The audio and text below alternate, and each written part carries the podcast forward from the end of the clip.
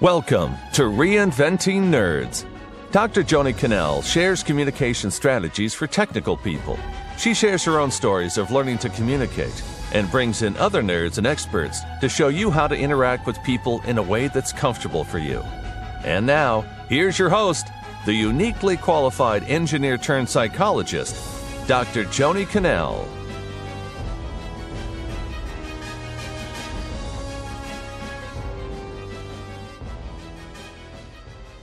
Hello, fellow nerds and other honorable listeners and viewers. Welcome to Reinventing Nerds. Today we have a really fun guest uh, who has an interesting story to share about his past and what he does. So I'm going to launch right in real quick, but first I'd like to announce it's Etienne de Bruin, and he's a co-founder and CEO of Seven CTOs, Inc. It's an organization that seeks to build the world's best chief technology officers, CTOs, in other words. And Etienne is a native of South Africa. He also lived in Germany for several years. And he and his family now live in San Diego, where they've been for a long time, since 2000, I think. So, Etienne, tell us a little bit about Seven CTOs. I mean, what is it? Uh, it's a very unique solution uh, to support the need of, of CTOs. And how did you come up with this? Thank you. Thank you, Joanie. Thanks for having me on the show. Um, I started, well, first of all, seven CTOs exists to help CTOs uh, grow into world class leaders. I think a lot of CTO types graduate into the role based on their technical prowess um, and also decades of uh, instant feedback. You know, the the technology works, great, code, code, code, technology breaks, mm-hmm. fix it. You know, you kind of get that instant feedback. But when you start going into the role of uh, leadership and and specifically uh, into CTO land, uh, your problem shifts to a people problem and a people challenge. And Seven CTOs is wants to be the organization that's right there with you uh, as you sort of convert that technology equity into people people skills. Aha, that's what we're all about. So, what kind of challenges do your CTOs run into when all of a sudden it's all about people? You know, um, we regularly talk to our CTOs. Um, so, the format of seven CTOs is the forum experience. Um, so, every month all our members, we've got about 100 plus members now, um, will meet in their forums of six or seven and spend a half day together. And a lot of the challenges that they're facing are, you know, I would say on the uh, team team level, it is doing more with less or doing a lot with a lot. So what that means is uh, sometimes a CTO will be used to building a company on, you know, with scarce resources, building the MVPs, building the prototypes, hiring one or two people, mm-hmm. and then suddenly land in some funding and now have to hire frantically, um, you know, come up with product development roadmaps in a way that suddenly there's, there's money and there's, there's opportunity. And, uh, what do you do if you haven't been nurturing uh, funnels, if you haven't been building relationships, you're you're you're you're intimidated by this need to hire people. So there's the intricacies of managing the teams and um, and growing out your different different functional disciplines. Right. Uh, then there's the challenge uh, at the at the C level or at the peer executive level, which is um, you know, maybe your CEO um, doesn't quite understand the role of the CTO as a strategic equal. Um, you know, I, I, it's funny how many times we talk to people where the CEO still sort of views the CTO as just the person that just has to make the technology work. And, um, you know, what I find is that CTOs generally have a strong sense of purpose um, uh, sort of that millennial desire to own outcome to the, the big why are we doing this. Um, they also have a keen sense of of, of product, uh, what needs to be built to solve problems, and so uh, you know I would say those are the two sort of in your face people challenges. Um, I would say secondary to that could be um, you know, taking advice from people and uh, getting into that sort of emotional intelligence space where uh, your awareness is sort of about yourself is large enough to sort of take in someone else's guidance and advice. Okay. So there might be a little bit ego involved there, is, is what I'm hearing in that last piece. Possibly.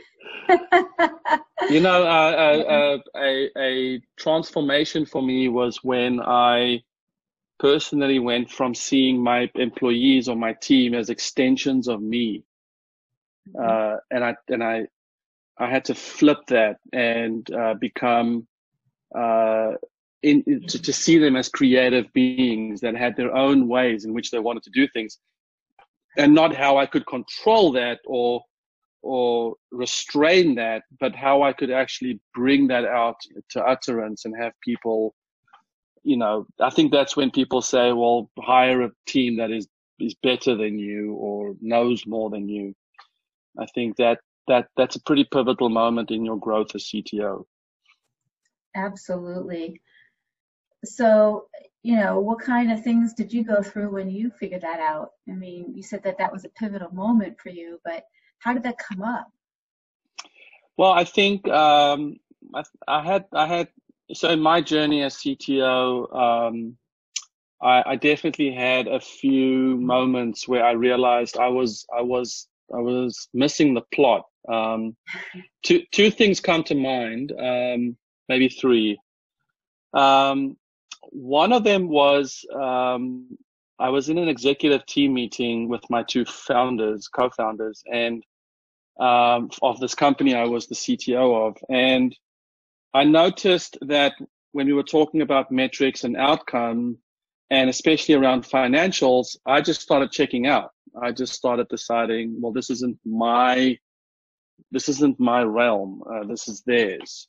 Mm-hmm. And, um, and I, and, and one of those moments, I had a, I had a moment where I thought, wow, this, this is, me looking at myself that I am actually failing my company as an executive and as a co-owner.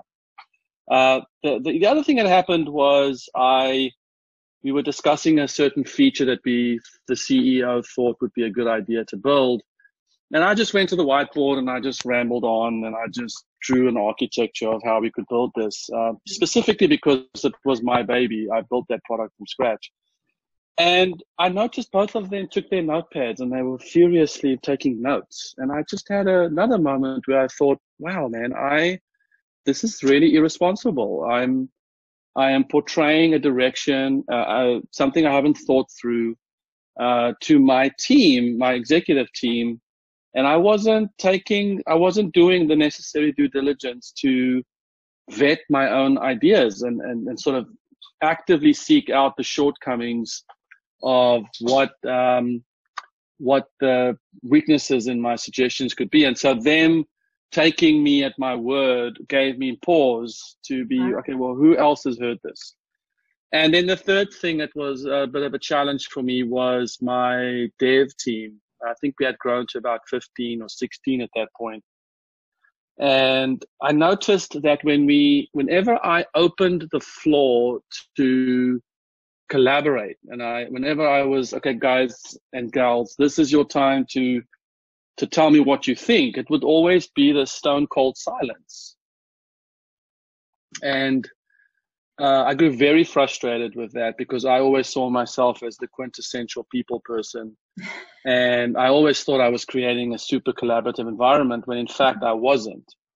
And it was a combination of my you know, being a raging extrovert, uh, working with a team of introverts, and be um, always, you know, in, in a non-verbal way communicating my displeasure or my my rejection of people's ideas. And so, my I, I almost had a mutiny on my hands one one retreat. We went into the mountains and found myself standing at the opposite end of the kitchen and all my devs on the other end of the kitchen. And it was literally an uh, them against me scenario showdown. Wow. Which, uh, still, still makes my lip quiver when I think about that. It was a pretty, pretty scary moment. So it took a little introspection after that to really see what it was about you that was creating this and taking your responsibility for your role. Well, that's big. Yeah. I think uh, part of it, I mean, what you're talking about when you move into the role, and this isn't any director, executive level position, is that it's a matter of maturity. I mean, you have to mature to a certain extent. I mean, when it's just about you and you're the developer or you're running, you know, just your project, it's different than when you are responsible for people and a whole team and having to uh, interact with them and bring out the best in them as well. Yep, yep, and it's it's hard when uh, when the uh, you know when you are responsible at the at your executive level for deliverables to then bake into that this oh I'm going to be coaching and mentoring and so right. letting them fail or letting them make decisions that you know directly impacts the way I show up in the boardroom. Um, that that is tough. It's very tough. Um, it's really hard. Well, one thing I found you talked about the control factor, and I think that's just so important because it's not just technical people. I see this a lot with different types of leaders that I deal with, but a lot of times people have gotten that level of success, like you said, with their technical prowess. You know, they they've been very controlling and had everything, um, you know, worked out, and then suddenly it's like having kids or getting a pet or something and they start doing stuff that you're not expecting and you can't control them. They're just different people different beings. And um, letting go is is a huge factor um, and so you know what kind of things come up when you're dealing with your your forums? You know do other people deal with these kind of issues as well the, the control factor?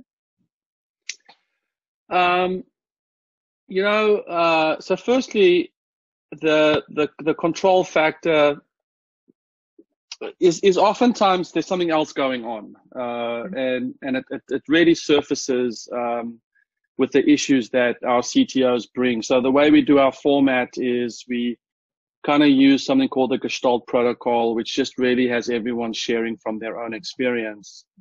Um, so we, we're trying not to give each other advice uh, on what you should do. So, for instance, if if I've never raised a Series B, I'm not, you know, I, am in no position to say, well, I read that you should, or I've, you know, Facebook did this, you know, I.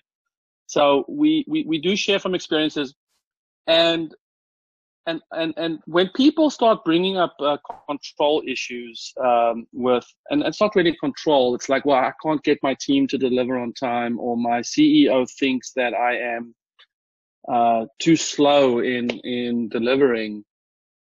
Um, oftentimes, I think there's a bit of an education problem, or there's there's a. I ask myself like, what is what is the one piece of missing information that that maybe you don't have that could could could explain what is going on. You know, your need to control is because there is something else happening, and rather figure out what that is as opposed to um, exerting yeah. yourself. And I think that's something that you can do in this kind of environment, which is deeper than just sort of chatting at work about things or having a quick moment. So, I mean, that to me seems like, you know, peer advisory. I belong to a different group, not seven CTOs, but uh, where we do this, and you end up having to dig deep sometimes to find out, oh, the, you know, getting the psychology of it, which is, of course, my specialty and, and passion here. But for some folks who aren't used to that, uh, that can um, be um, very difficult and um, you know hard. Well, and, and, yeah, and that's why, uh, especially with this demographic, um, you know, to sort of be to be in that room with six or seven peers or mentors as well um, that aren't there to you know figure out the psychology per se, but are just there because they they have this they have challenges. They are peers, and so uh, just opens up the uh, especially I think with the scientific mind um, that's a little more uh, skeptical. Uh, it's a little more empirically driven by, well, how has this person proven that I can, you know, that they know what I'm talking about? And until then, it's like I'm talking to my grandmother. You know, it's it's mm-hmm. not really.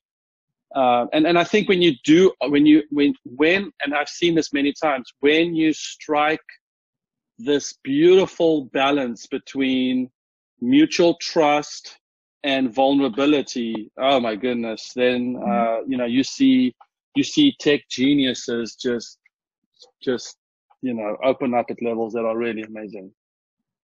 Yeah so this is something obviously for 7ctos one of the benefits but just in terms of having good relationships with your peers that maybe you could go to lunch with you know somebody at work or somebody in a different company you know that you really have that trust uh, and vulnerability that you can share.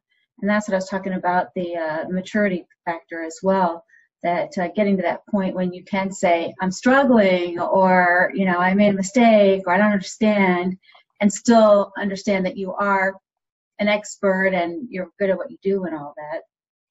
Yeah. Yeah and i, and I think um, just to touch on those two two points you made um, you know, the, the serendipity of being able to connect with a colleague uh, or a friend is rare uh, because uh, it needs, you know, especially if you're sharing some sort of outcome, you know, it, it could be mis- misconstrued or, um, you know, being vulnerable with a colleague is oftentimes dangerous, um, mm-hmm. just in the sense that uh, you don't know how this is going to affect performance. Um, so, uh, you know, so th- those are the two points. The one is um, being able to have your friends that you uh, connect with is a it's rare, uh, especially on the uh, professional level. Uh, from what I've seen, uh, I have good friends, but can I do they understand my work uh, mm-hmm. scenario? Mm-hmm. And so having um, but to get to that level where you can actually really share and uh, have people uh, give you actionable advice or help uh, takes really hard work. It's a, it's an investment, and I think this is probably the biggest struggle of our time is people thinking that they don't have enough time or you know can't schedule um, uh, can't schedule you into their busy week, and so the, the it does require to secure that pianist requires hard work uh, to be to you know we like to talk about level five commitments uh, where where you know level five is if level one is okay well we should do lunch and you never do that. Level five is i'm you know literally if, if the boeing crashes into my house i'm still gonna have lunch with yeah. you. Yeah. Um and then the second thing is um you know the, the whole thing about being outside the company. I think uh, especially i think the whole lonely at the top cliche um, it's really true. Uh, it's it's the, the further up you go the more the more unique your challenges are to the organization. I'm not saying that it's unique to you as a human but to to the organization. And you know, there's very few people, so you can't process that really with your investors or whatever advisors your investor sends because you might be concerned about what gets back to your investors because you're trying to make sure that you can stay in that job. It's very hard to share those challenges with your CEO, especially if your CEO uh, isn't isn't mentor oriented or coaching oriented. Uh, but even then, you're still trying to prove that you're worthy of the role of, of CTO. So, so that's what I'm hoping with seven CTOs is to provide that cadence that through investment of time and space, people naturally start to trust each other and be vulnerable. And then also to provide a peer group that is outside of your company so that you can share perhaps more freely than you would normally do. Well, I have a couple of questions for you that sort of uh, are tangential to what we've been talking about because they're just things that I know that uh, that we've talked about before and I find super interesting, like uh, the technology factor. I mean, are these face-to-face meetings, or do you think that the technology is affecting the way people are able to do this, or you know, how how do you incorporate that? I mean, yeah. So now that's a that's that's a, an interesting conundrum that we face. So seven CTOs, while we were birthed in San Diego, uh, we have ambitions of being a global organization. So now you know we're also at this stage we're fully bootstrapped. So um, you know we, we don't have sort of the, the the marketing dollars to sort of blanket the planet and then have a physical presence in each city. So, a yes, uh, in-person meetings are crucial to us uh, because we think that the the the nuances, the the sort of the unspoken gestures, all those things contribute to the larger conversation. And so, uh, you know, the way you sit, the way you uh, we we focus on having round tables, so um, you you're literally sitting at a place that has no head or foot of the table. Everyone has an equal voice, mm-hmm. and and one might think that that stuff is you know it's a little wishy-washy, but um, it does impact the way people share. Um, to, to just have a physical manifestation that your voice has an equal place at the table uh, it, it, says a lot. It, uh, you know, an extrovert might bulldoze their way to any table. Uh, introverts tend to uh, be a little more um, uh, supportive in other people's opinions. Uh, but what we did at the beginning of last year was we did start experimenting with video conferencing, mm-hmm. and it's had a surprisingly positive effect. I, am actually it's our fastest growing format. Um, people uh, you know while they while the forum experience is done we use an app called circles which really uh, we, the cto is also in seven ctos mm-hmm. but it's uh, i would really encourage you to look at that. It's circles dot it's like circle c-i-r-c-l dot es and they actually put people in sort of a round format and then when one when one person speaks, they sort of go to the center of the circle, and um, oh, and, nice. and and we've actually had a fascinating experience with that. So. Um, we have physical presences in San Diego, Carlsbad, Portland, and Austin, and in, we also have in South Africa. Um, but for the rest, everyone's meeting through our video conferencing. So I think that for the video conference, you have to be slightly more intentional in your listening and in your contribution, which is harder to do because you have more distractions and you don't really have any um, in, interpersonal, um, you know, uh, distraction. You know, it's not right. your brain. Your brain is required to look at the same screen for three to four hours Whereas if I'm meeting with people, we're getting up, we're getting, we're having breaks, we're shooting the breeze in the hallways. So, so, so to answer your question, we do both formats, but the plan is for us to grow our video conferencing into our tentacles into cities, and then mm-hmm. hopefully, uh, hopefully gain some some sort of critical mass in that city, and then have that convert into an in-person format. Yeah, yeah, you know, you, you talk about the intention and attention as well in the video format. It's funny because one of the things that I've found in video, I mean, as much as I love it because you can actually, it's, oh, it's like the closest to face to face as you can get.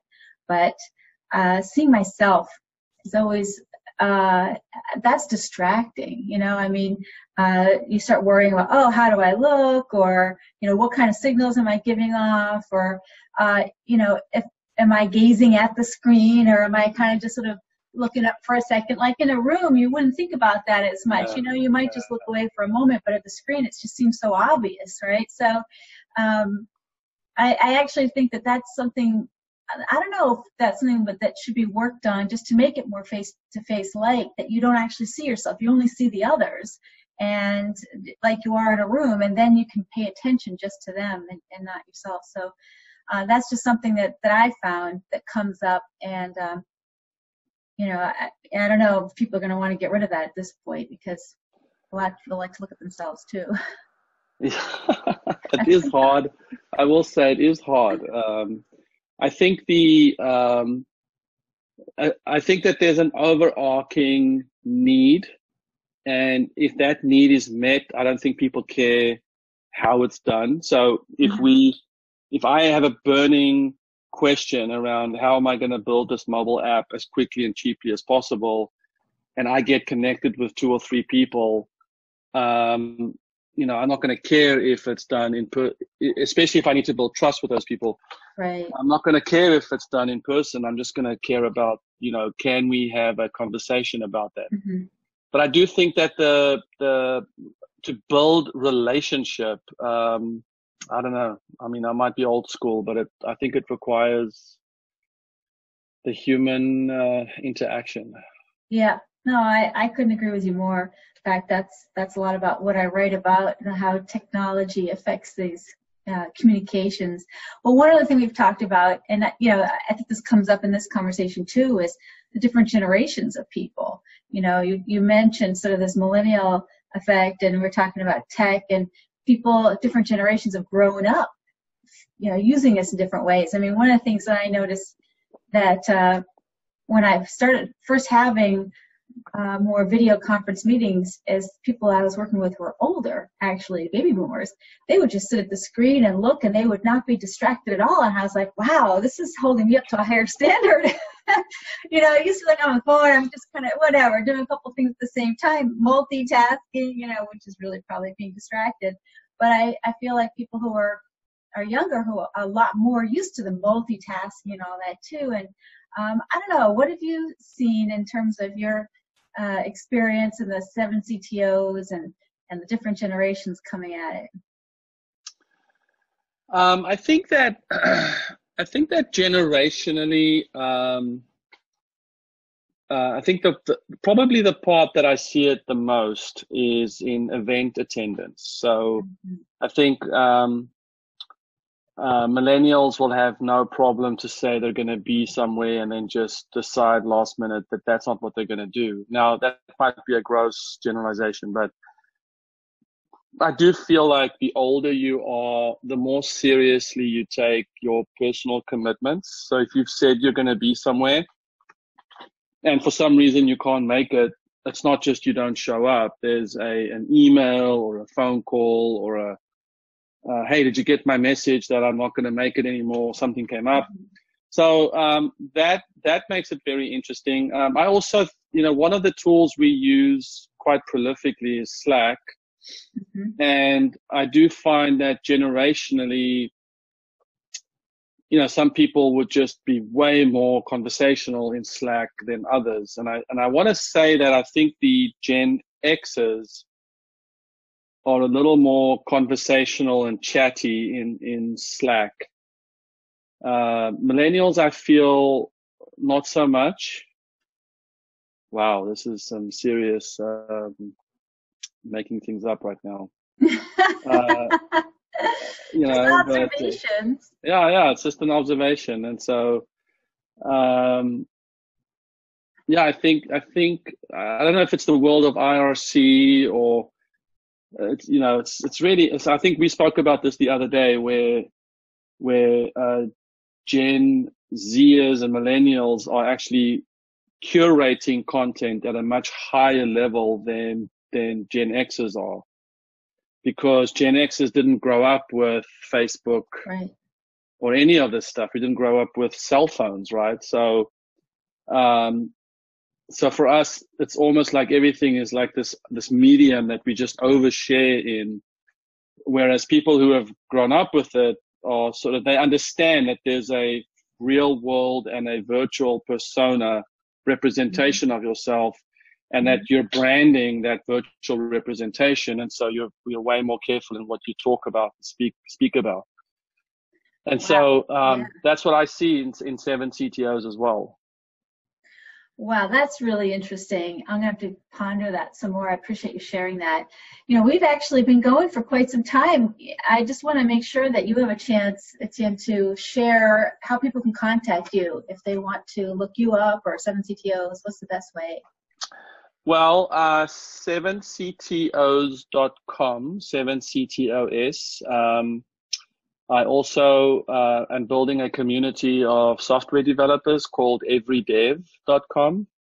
Um, and so if seven CTOs is focused on the CTO, every dev is focused on everyone else. Um, I also do a podcast, as you know, which I hope to have you on soon. Uh, it's called the CTO Studio. Mm-hmm. So it's just basically conversations that I like to have on topics that I find interesting as a representative of the CTO community.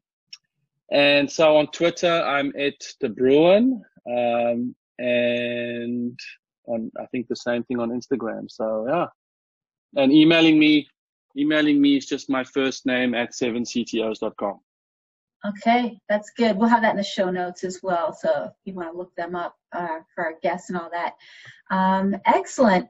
Well, thank you so much for your insights. This has been really interesting on both hearing about uh, seven CTOs and the peer group model there that you do, but also the different levels of, of working in the technology field when you move up into this uh, more responsibility, people oriented position the game really changes. And so I think that's what you're helping to solve some of those problems, those challenges for people with what you do. And I like to work with technical people facing people challenges at every level. So I think it's really important for people to think about this too as they want to move up.